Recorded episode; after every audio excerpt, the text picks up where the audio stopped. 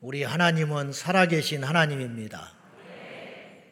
살아계시다는 말은 힘이 있다는 뜻이고 계획이 있다는 뜻이고 생각이 있으시다는 거예요. 존재하는 분이기 때문에. 그래서 하나님은 이 땅에 어떤 일을 절대로 우연히 일어나게 하신다든지 하나님 모르게 어떤 일이 일어나지 않습니다. 오늘 아침에 태양이 떠올랐습니다. 태양이 떠오른 게 아닙니다. 하나님이 떠오르게 하신 겁니다. 근데 이것들이 너무 오랫동안 우리가 태어나기 전부터 이런 일이 반복되어 왔기 때문에 우리는 우연이라고 여긴 것 뿐입니다. 하나님은 지금도 이 세상의 모든 일에 관여하고 계시고 어느 정도로 관여를 하시냐면 성경에 의하면 두 참새 참새 두 마리가 한 아사리온에 팔린다. 이 한 아사리온은 오늘날의 가치로 만 원 정도 되는 겁니다. 참새 두 마리의 값을 매기는 분이 하나님이시다. 그런 뜻입니다. 그래서 하나님이 이 땅을 통치하시고 다스리시고 또 고치기도 하세요. 수리하신다 이 말이에요. 그것을 우리는 어떻게 받아들이냐면 자연의 회복이라고 그래요. 자연은 회복 능력이 있어요. 근데 그게 자연이 스스로 회복하는 게 아니고 하나님이 보수하시고 계시는 거예요. 수리하고 계시다. 저는 그렇게 판단해요.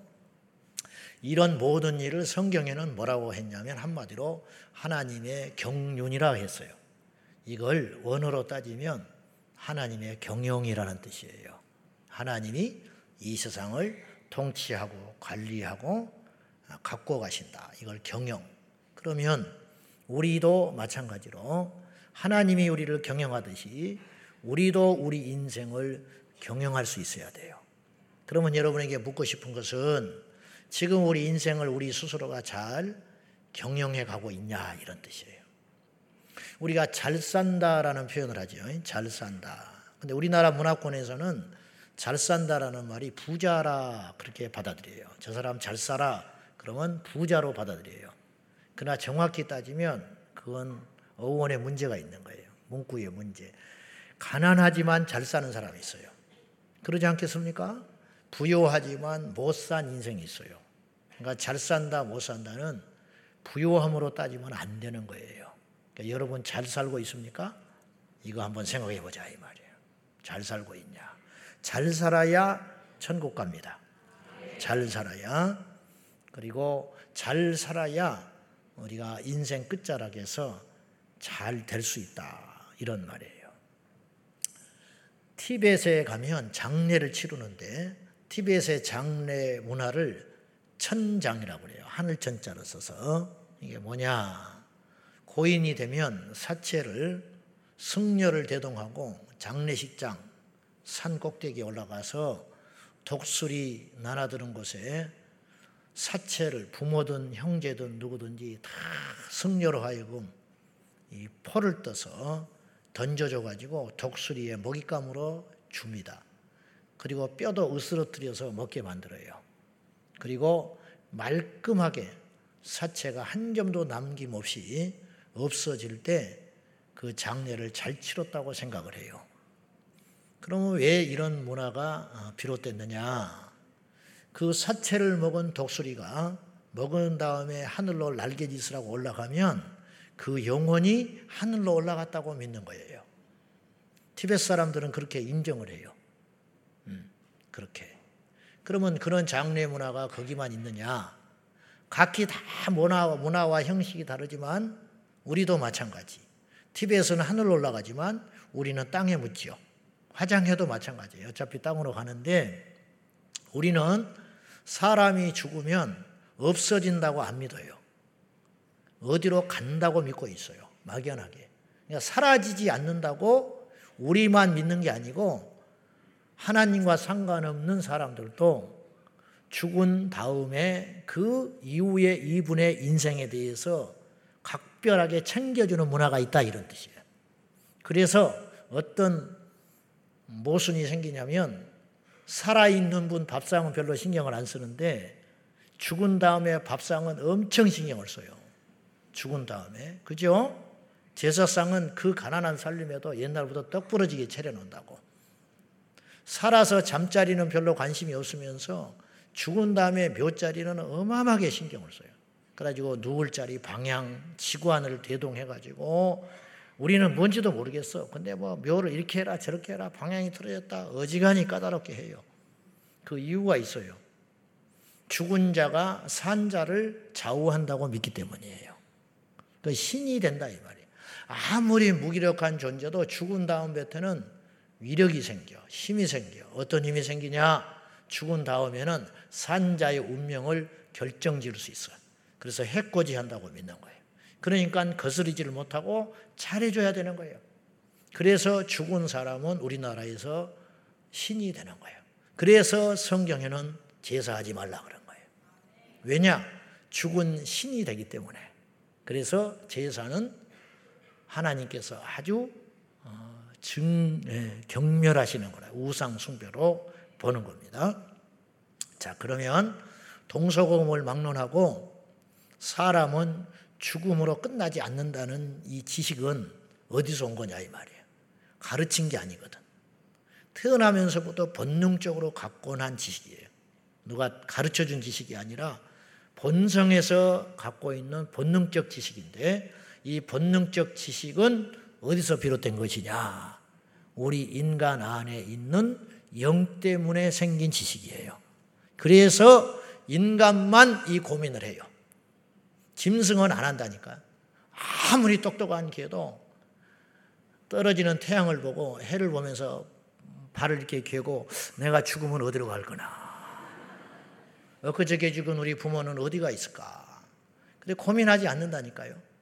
아무리 영특한 존재도 그렇지 않아. 그러나 형편없이 산 인간도 죽을 때가 되면 철든 소리를 한다고. 이게 왜냐 이 말이에요. 인간만 영이기 때문이에요. 여러분 인정하든 안 하든 맞다 이 말이죠. 인간은 본래 영혼뿐만 아니라 육체도 영원히 살 수 있는 존재로 설계되어 있었어요. 그래서 에덴 동산의 아담과 하와는 영원히 살게끔 만들어졌어요. 그런데 범죄함으로 인하여 그렇게 먹지 말라 한 그 많고 많은 열매 중에 해필 먹지 말라 한 인간은 그런 거예요. 그 선악과를 먹음으로 인류 가운데 죄가 들어와요. 그때부터 어떤 일이 벌어지느냐. 우리 하나님이 경고했어요. 인간을 만들고 에덴 동산을 창설하시고 인간을 만든 다음에 딱 모든 걸 준 다음에 네가 선악과를 먹는 날에는 정령 죽으리라. 반드시 죽는다. 그런데 먹었을 때 죽었어요, 안 죽었어요? 안 죽었지요. 그러나 죽는 존재가 돼요. 그래서 결국은 죽는 거야. 거꾸로 선악과를 먹지 않았으면 인간은 에덴 동산에서 영원히 사는 존재인 거예요. 근데 그걸 범함으로 죽어가는 존재가 된 거예요. 그래서 아담이 몇 년을 살았느냐? 930년을 삽니다. 엄청 오래 살았지요. 930년을 살았다는 건 우리에게 뭘 암시하는지 알아요? 인간이 천년 가까이 사는 것도 가능한 때가 있었어요. 무드셀라가 969년 살았거든요. 그러면 이것이 어떻게 그렇게 장수하는 게 가능했냐? 이걸 뭘 말하느냐면 우리에게 인간은 하나님께서 맘먹으면 영원히도 살 수 있게 하실 수 있다 그런 뜻이에요. 근데 아담은 930년 산 거, 결국은 죽은 거예요. 하나님의 말씀대로. 그런데 복음이라는 건 무엇이냐? 여러분 성경이 놀라운 진리가 있는 겁니다. 그래서 선악과를 먹음으로 범죄하여 모든 인류가 죽는 존재가 되었는데 예수 그리스도로 말미암아 다시 영원히 사는 존재로 회복된 거예요. 그게 뭐냐? 근데 에덴에서 살게 되는 게 아니고 저 천상에서 천국에서 새로운 몸을 입고 영원히 사는 존재가 된 거예요. 이게 예수 그리스도로 말미암아 얻게 된 부활의 선물인 것입니다. 그래서 회복된 거지. 그리고 더 온전하고 좋게 회복이 됐어요. 뭐냐? 에덴이 아무리 좋아도 이 땅인데 이제 우리는 예수로 말미암아 영생을 얻어서 근데 우리는 약속만 받고 죽은 거예요. 히브리서 11장 말씀대로 그 순교자들 믿음의 선진들이 본향에 대한 약속을 받았을 때 아직 가지는 않고 죽은 거야. 이 땅에서 천국에 가는 사람을 몰라요. 그러나 약속을 받고 죽었어. 그러나 그 약속은 확실한 언약이라 이런 뜻이에요. 그래서 예수님으로 말미암아 우리는 다시 영원히 사는 존재가 됐다 이 말이에요. 죽을 존재가 이게 복음의 능력인 것입니다. 아무튼 인간은 원래 잘 따져 보세요. 제 말이 어, 절대 억지가 아니라는 걸 잘 들어보세요. 성경의 근거에서 하는 소리니까. 인간은 원래 영혼은 영혼이 불사한다는 것은 자명한 사실이고 영혼뿐만 아니라 육체도 영원히 살도록 만들어졌었다. 근데 죄 때문에 이 육체는 썩어가는 흙 같은 흙이 되는 존재가 되었다. 그래서 범죄한 인간들에게 하나님께서 심판하는 내용이 창세기 3장 19절에 있습니다. 우리 한번 봅시다. 시작. 얼굴에 땀이 흘러야 먹을 것을 먹으리니 네가 그것에서 취함을 입었습니다. 너는 흑이니 흑으로 돌아갈 것이니라 하시니라.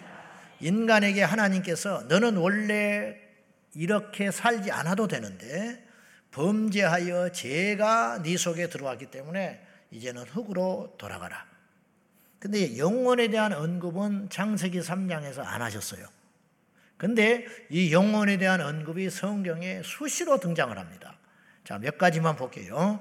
자, 전도서 어, 시편 90편 3절 먼저 봅시다. 시작. 뒷글로 돌아가게 하시고 말씀하시길 너 인생들은 돌아가라 하셨어. 티끌로 돌아가게, 흙으로 돌아가게 하신다. 그러니까 이게 인간이 원래 죽지 않아도 되는데 하나님이 죽도록 하기 때문에 죽게 되는 존재가 됐다 이런 뜻이에요. 그래서 모든 인간은 죽어요. 근데 우리는 모든 사람이 죽으니까 당연한 걸로 생각하는데 알고 봤더니 하나님께서 죽게 하셨기 때문에 죽게 된 거예요. 그러니까 사람이 죽는다는 것 자체가 하나님이 살아계시다는 증거예요. 이게 엄청난 역설이죠. 사람이 죽는 것 자체가 하나님이 살아계신 증거다. 그러니까 이 땅에 어떤 사람은 영원히 살고 어떤 사람은 죽고 그러면 죽음에 대한 이야기를 하면 재수없게 그런 소리를 하네 이런 소리가 통할 수 있어요. 그렇잖아요? 교통사고 났다 뭐 그런 이야기를 해 운전하라고 하려고 그러는데 재수없이 왜 그런 사고를 하냐 왜냐 사고가 난 사람도 있고 안 난 사람도 있기 때문에 그건 나한테 재수 없는 소리가 되는 거예요. 그런데 모든 사람이 죽게 되기 때문에 죽는다고 말하는 것은 재수 없는 소리가 아니에요. 그것은 암 선포해 주는 거야. 알려주는 것이지 재수 없는 소리가 결코 아니라는 거예요. 그러면 이 육체는 흙으로 돌아가는데 우리 영혼은 도대체 어디로 가느냐? 어떻게 되느냐? 전도서 12장 7절 다 같이 시작. 흙은 여전히 땅으로 돌아가고 영은 그것을 주신 하나님께로 돌아가기 전에 아, 놀랍지 않습니까? 저는 이 말씀을 읽을 때마다 무릎을 쳐요. 이렇게 정확하게 인간의 실존에 대해서 말한 책이 있냐? 어떤 철학자가 이런 말을 했겠냐? 어떤 종교의 경전이 이렇게 정확히 말할 수 있는가? 정확하게 성경은 이야기해요. 근데 의도적으로 성령께서 성경에서 무슨 표현을 썼냐면 몸이라 하지 아니하시고 흙이라고 했어요. 흙은 땅으로 돌아가고 네 영은 그것을 주신 하나님께로 돌아가기 전에 기억해라. 뭘 기억하냐? 창조주 하나님을 기억해라 이 말이에요. 하나님을 기억해라. 죽은 다음에 하나님 만나면 늦다. 돌아가기 전에. 그래서 죽음이라고 하는 이 정의는 여러 말로 세상에서 할 수 있어요. 생물학적 죽음, 숨이 끊어지는 거. 정신적 죽음, 인간 노릇 못하는 거. 뭐 이렇게 여러 가지로 볼 수 있지만 성경에서 말하는 죽음의 정의는 이거예요. 우리 육체에서 영이 떠나는 것, 분리되는 사건, 이게 죽음인 거예요. 그래서 흙이 몸이라 하지 아니하시고 흙이 땅으로 들어가기 전에 그러니까 여러분 이 몸뚱아리가 주님께서도 너는 흙에서 왔으니 흙으로 돌아가라. 그러니까 돌아가는 그 말을 거스릴 자는 아무도 없어요. 여러분 풍랑도 말을 들어요. 풍랑아 잠잠하라. 풍랑도 듣는데 우리 몸이 왜 말을 못 듣겠어요? 하나님 명령인데. 그래서 우리가 죽고 싶어서 죽는 게 아니라니까요. 하나님의 절대적 명령을 누구도 거스릴 수 없기 때문에 하나님보다 큰 자가 있기 전에는 그 명령을 거스릴 수 없는 거예요. 이 흙이 땅으로 돌아가고 영은 하나님이 주셨다 이 말이에요. 우리에게. 그러니까 태어난다는 건 뭐예요? 하나님이 주신 영이 사람이 만든 육체 가운데 들어가는 거. 그래서 심장이 뛰어요. 그때부터. 증거로. 심장이 뛴다는 건 영혼이 들어왔다 그런 뜻이에요. 호흡을 한다는 거거든. 심장이 뛴다는 건. 그래서 생명은 호흡에 있나니 그랬어요. 생명이 호흡에 있으니 호흡이 나갔다가 안 들어오면 죽는 거예요. 알겠죠? 그래서 이 흙이 땅으로 돌아가기 전에 그 영은 주신 하나님께로 가기 전에 늦기 전에 그런 말이에요. 늦기 전에 기억해라. 뭘? 창조주 하나님을. 뭘 기억해냐? 네가 죄인인 걸 기억해라. 뭘 기억해야 되냐? 죽음이 끝이 아니라는 걸 기억해라. 그렇게 말씀하는 거예요. 결국 인간은 돌아가는 존재. 그래서 인간은 본능적으로 내 육체, 내 기질, 성향은 그걸 인정하지 않고 받아들이지 않지만 우리가 믿으면 이제 그것까지 우리 몸이나 혼이나 정신이나 우리 마음들이 인정하게 되지만 불신자일 때에는 도무지 하나님을 인정하지 않고 살 때는 영혼이라든가 죽은 다음에 세상이라든가 이런 데 관심도 없었고 관심도 있어봐야 무당 찾아가고 잘못된 영적 지식을 가지고 속고 살아가는 정도예요. 그랬는데 우리가 이제 어, 하나님을 만나고 나니까 이 비밀을 다 알게 돼버린 거예요. 몸은 어떻게 되고 우리 영혼은 장차 어떻게 되고 그걸 알게 된 거예요. 그래서 음, 우리에게는 지금 현재도 중요하지만 더 중요한 것은 이 땅이 우리가 이 땅을 끝낸 다음에 이 몸이 중요한 이유는 이 몸이 영혼을 담고 있기 때문에 중요한 거예요. 그러니까 영혼이 중요해요? 몸이 중요해요? 영혼이 중요하다.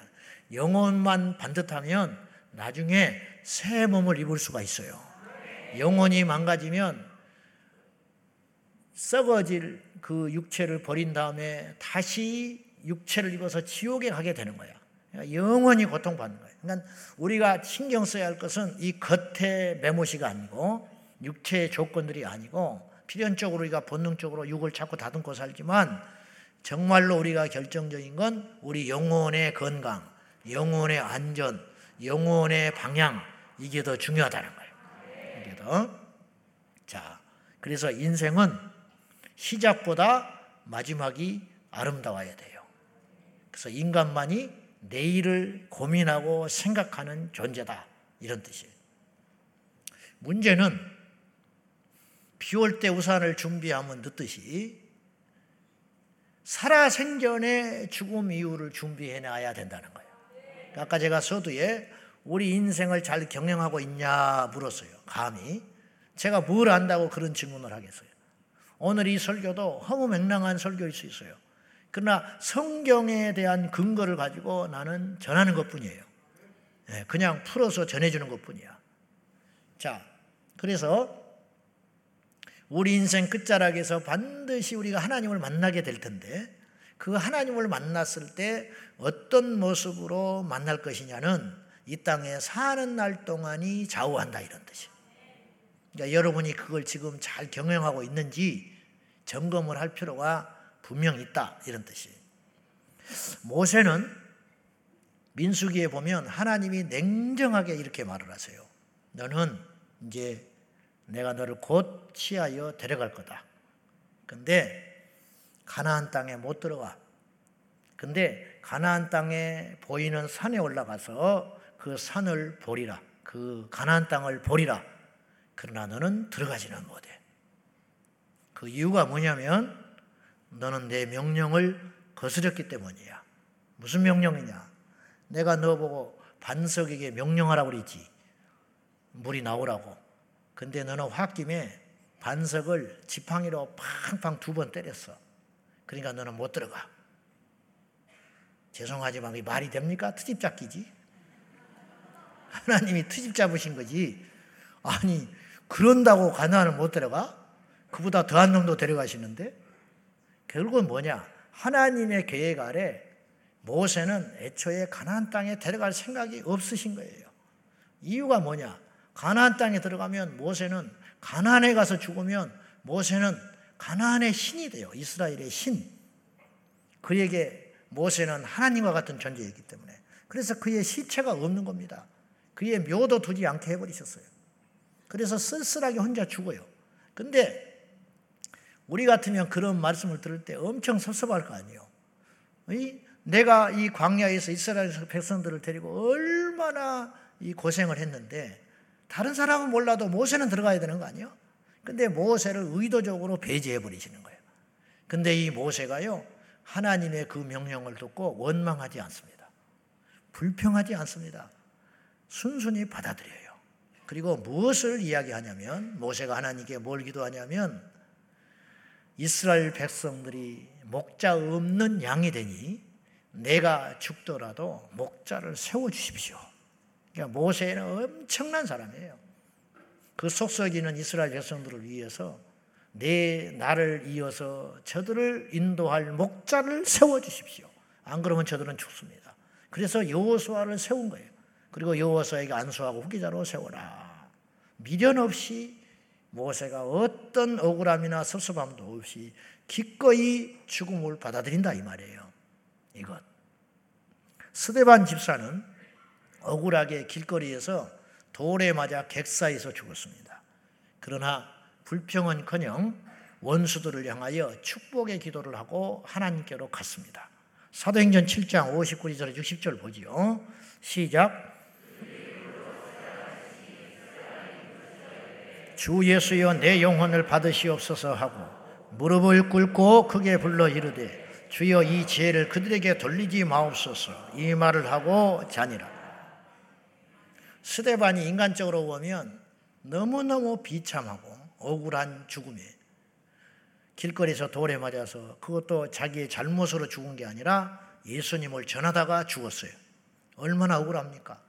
그러나 스데반은 절대로 원망하지 아니하고 하나님의 진노가 자기 애를 향하여 돌을 친 그들에게 미칠까봐 염려하면서 저들이 몰라서 그러니 저들의 죄를 용서해 주십시오. 그렇게 하고 성경에는 죽었다고 말하지 않고 잔이라.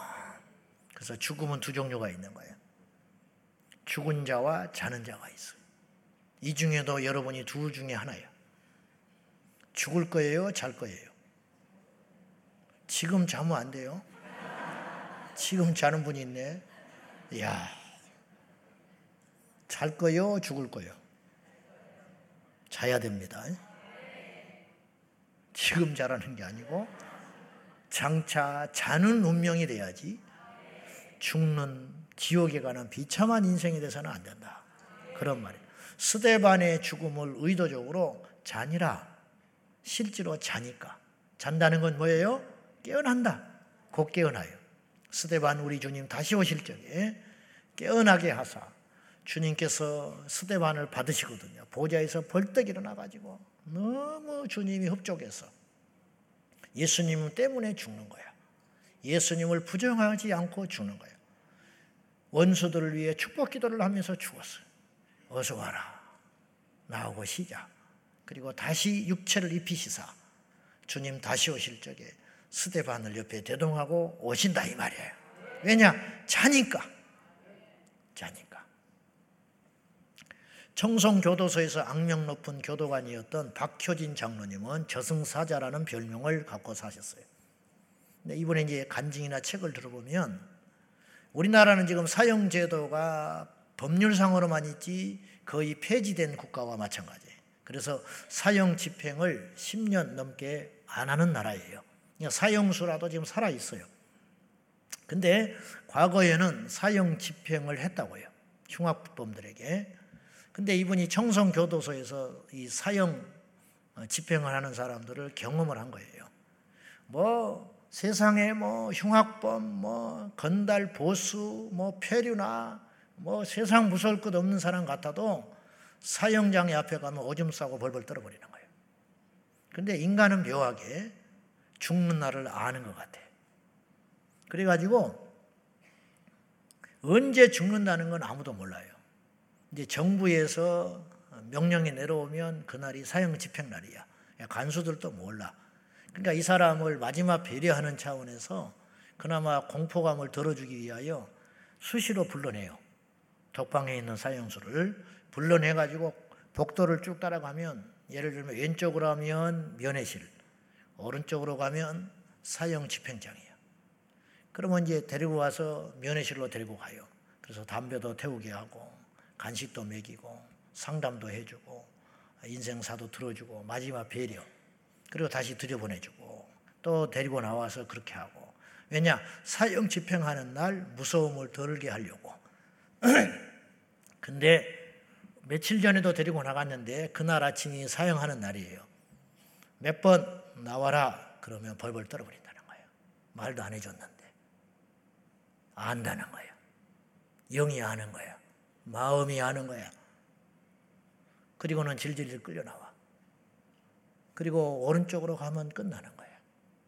근데 가는데 그 1분, 2분을 더 살아보겠다고 흰 고무신을 벗어놓고 갑니다.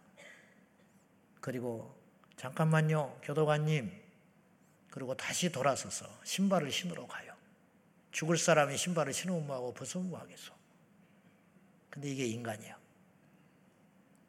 그리고는 벌벌 떨면서 죽어요. 왜 그렇게 무서워할까? 죽음을. 근데 그 교도소에서 예수를 극적으로 믿는 사형수들이 있어요.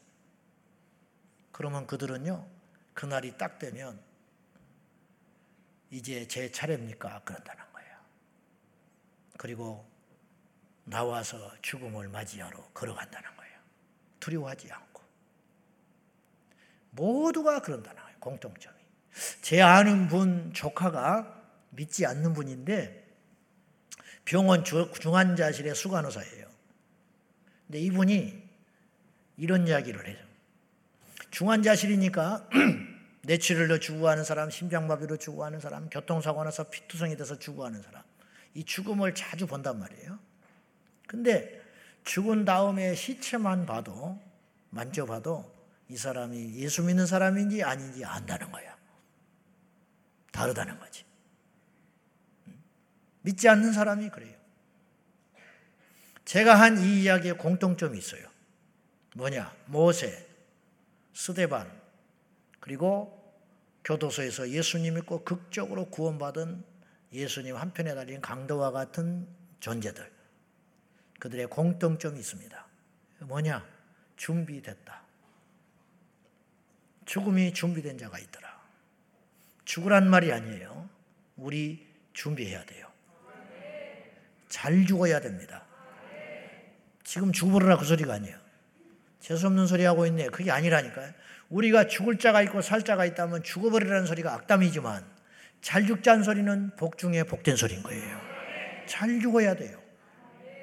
입학하는 아들놈이한테 너 졸업 때까지 화이팅! 졸업 잘하자!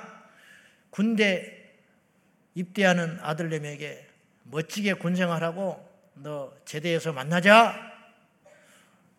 42.195 마라톤 출전하는 선수에게 출발선에 선 선수에게 파이팅을 외치면서 결승점에서 보자. 이거 악담 아니에요. 축복이지. 그렇잖아요?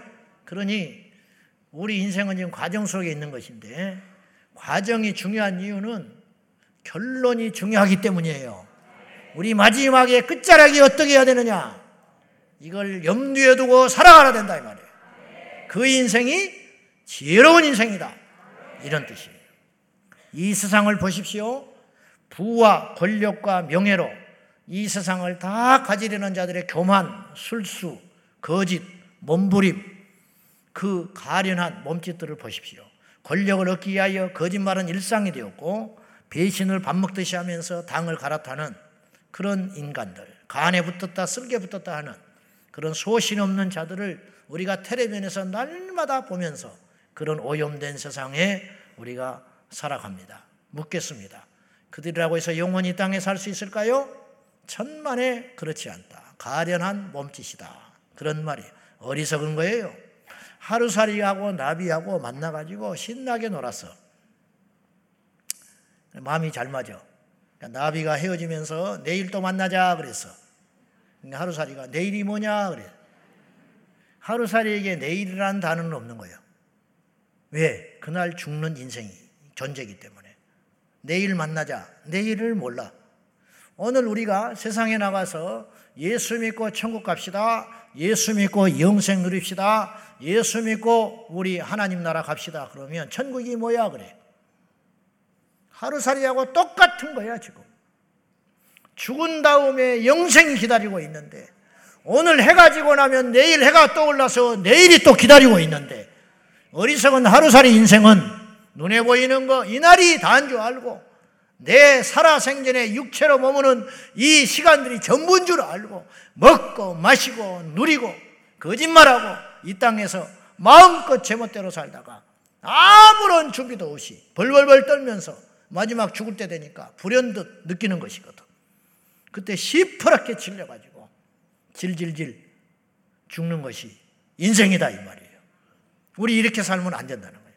빨리 깨닫고 주께로 돌아와야 한다 이런 뜻이에요. 오늘 본문은 중요한 교훈이 몇 가지가 있어요. 자, 1절 먼저 봅시다.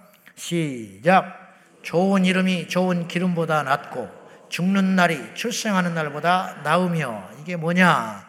좋은 이름이 좋은 기름보다 낫다. 명예가 이 땅의 부안보다 훨씬 낫다. 명예롭게 사는 것이 그리고 죽는 날이 출생하는 것보다 낫다. 이 말은 뭐냐? 낫다라는 말은 더 중요하다 그런 뜻이야. 이 본문에서 태어난 날보다 죽는 날이 더 훨씬 중요하다. 우리가 각자 부한 데 태어날 수도 있고 가난한 데 태어날 수도 있고 척박한 데 태어날 수도 있고 풍족한 데 태어날 수도 있어요. 그것보다 더 중요한 게 있다 이 말이에요. 어디서 죽느냐? 어디서 죽느냐?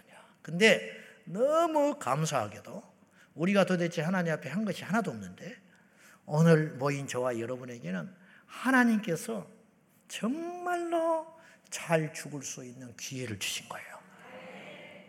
무슨 말인지 아시겠죠? 저와 여러분에게는 정말로 인생을 잘 살다가 잘 죽을 수 있는 기회를 주셨어요. 그러므로 우리가 명심해야 됩니다. 사는 날보다 죽는 날이 더 중요하다. 두 번째, 2절 볼까요? 시작. 초상집에 가는 것이 잔치집에 가는 것보다 나으니 모든 사람의 끝이 이와 같이 됨이라. 산자는 이것을 그의 마음에 둘지어다. 모든 사람이 그렇게 된다 그래. 모세는 120살을 살았는데 시편 90편에서 사람이 70이다. 그리고 잘해야 80 살더라. 그 당시에 그랬다 이 말이에요.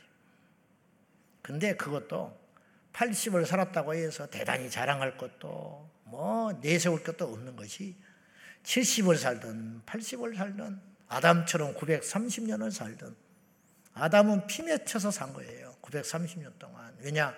자기 큰아들이 둘째를 죽여버렸잖아. 가인을 얼마나 속으로 증오하고 미워했겠어. 그러나 가인을 자기 손으로 죽일 수는 없어.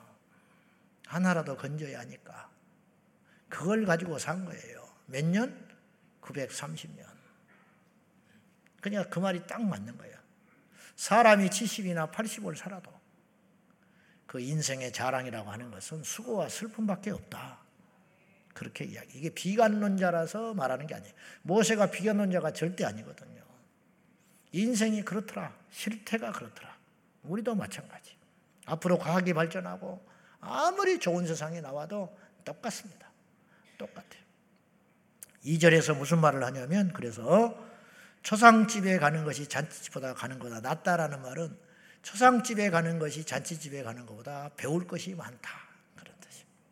가서 우리가 갈 때마다 배운다. 아, 나도 가는구나. 그러면서 간다고 생각할 때, 죽는다고 생각할 때 본능적으로 우리 안에 어떤 결심이 나오냐면 잘 살아야겠구나. 그죠? 우리가 아, 나도 죽을 수 있구나. 잘 살아야겠구나.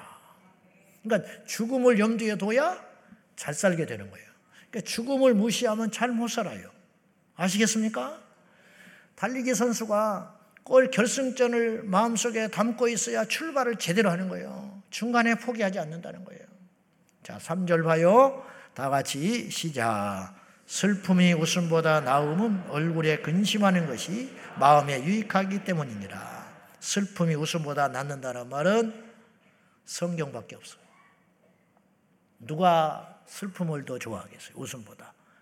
우리가 해피하고 행복하고 평안하길 원하지. 근데 오늘 성경에는 슬픔이 웃음보다 낫다. 그 이유가 뭔지 아느냐? 얼굴에 근심하는 것이 네 마음에 영혼에 유익하다. 왜 부자가 천국 못 가는지 아시죠? 행복하니까. 왜 부자가 하나님을 안 찾지요? 가진 것이 많으니까. 이 땅에 집착거리가 너무 많으니까. 우리가 다 그래요. 모든 인간은 고난이 오면 하나님을 찾아요. 고난이 오면 고개를 든다고요. 고난이 오면 겸손해져요. 고난이 오면 남의 말을 못해요.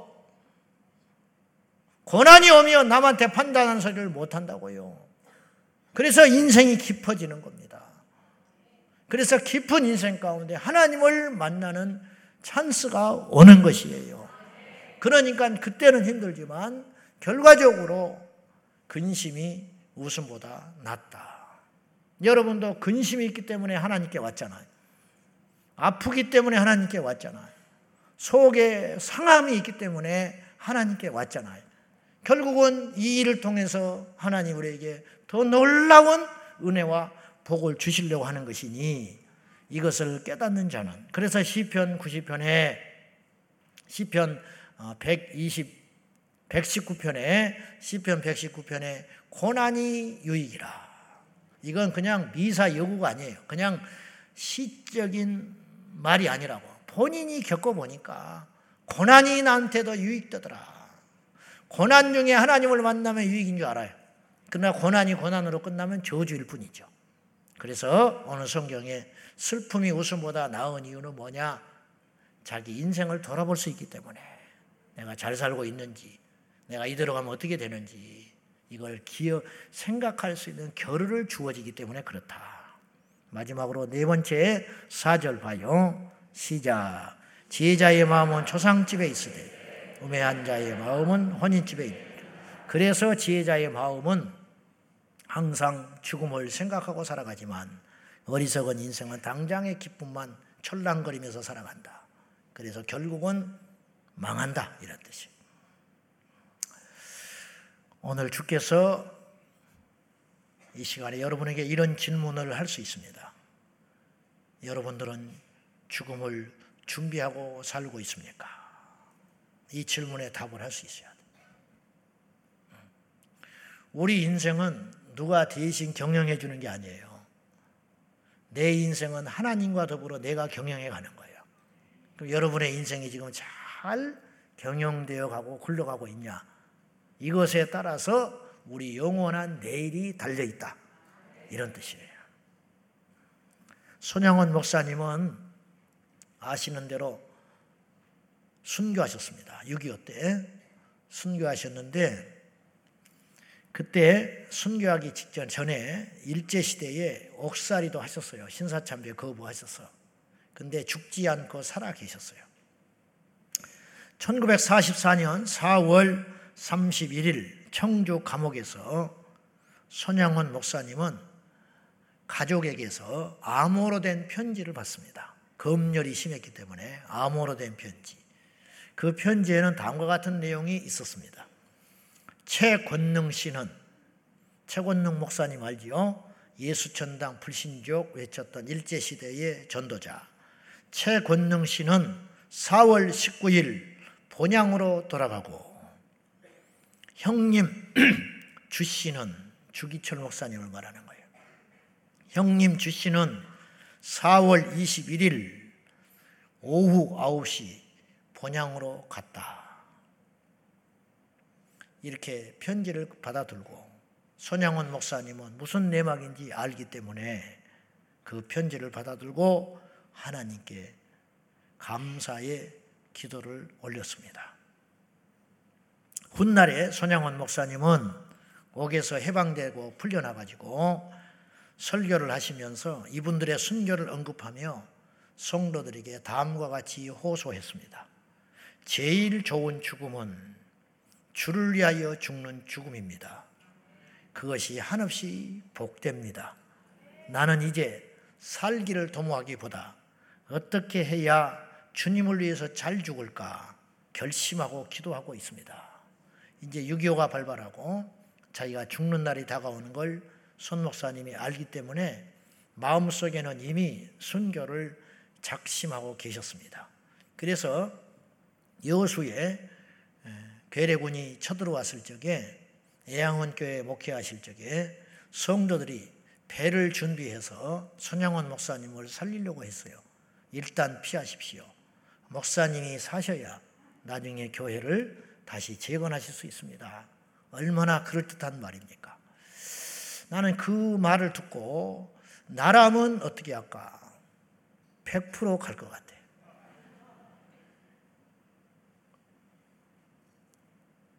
100% 배를 탈 것 같아. 모든 목사님이 다 그랬어요. 그리고 배를 탄들 누가 요구합니까? 응? 우상 숭배한 거 아니잖아. 지혜로운 거잖아. 일단 피했다가 내가 살아야 목회 다시 할 거 아니야. 나 환자도 섬기고. 명분은 100% 있는 거예요. 그 고집이 아니에요. 손 목사님은 잘 죽고 싶었어요. 그래서 거절합니다.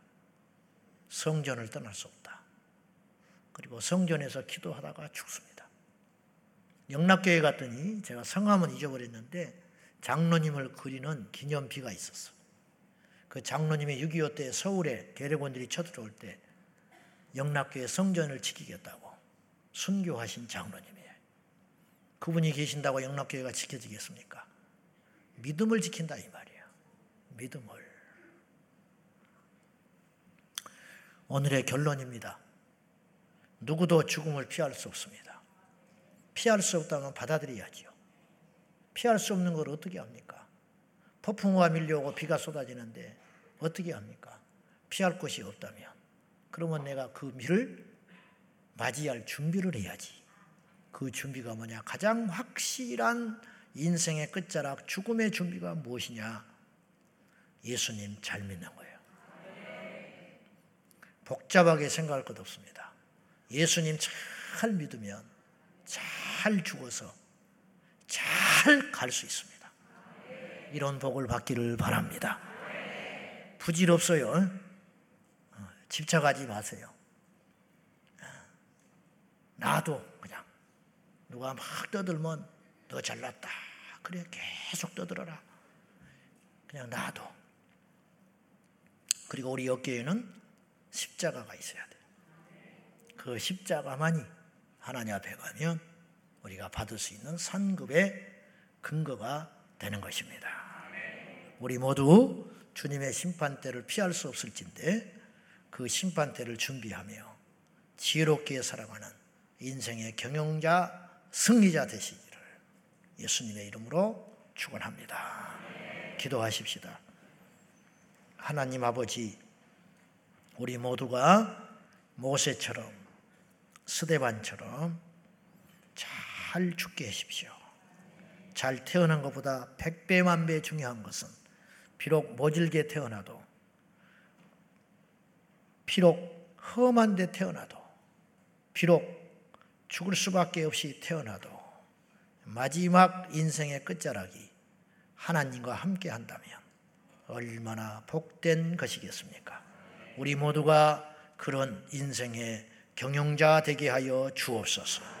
예수님의 이름으로 기도하옵나이다.